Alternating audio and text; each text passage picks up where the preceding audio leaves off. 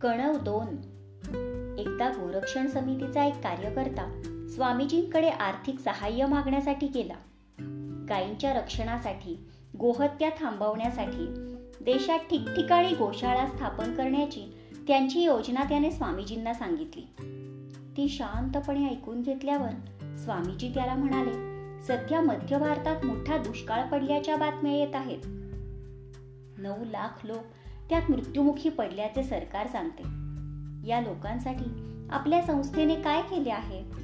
तो कार्यकर्ता म्हणाला नाही आमची संस्था फक्त गायींच्या संरक्षणासाठी आहे. दुष्काळग्रस्तांसाठी काही करणे हे आमचे काम नाही.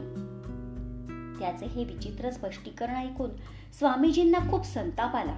पण त्यावर ताबा मिळवून शांतपणे पण ठामपणे ते त्या कार्यकर्त्याला म्हणाले ज्यांना आपल्या मनुष्य बांधवांविषयी काहीही वाटत नाही आणि जीव वाचवण्यासाठी त्यांना मुठभरही अन्न न देता जे भूतदया म्हणून पशु आणि पक्ष्यांना मात्र पोत्यांनी दाणे भरवतात अशा विषयी मला काळीचीही सहानुभूती नाही. अशा संस्थांचा समाजाला काहीही उपयोग नाही असे मला वाटते.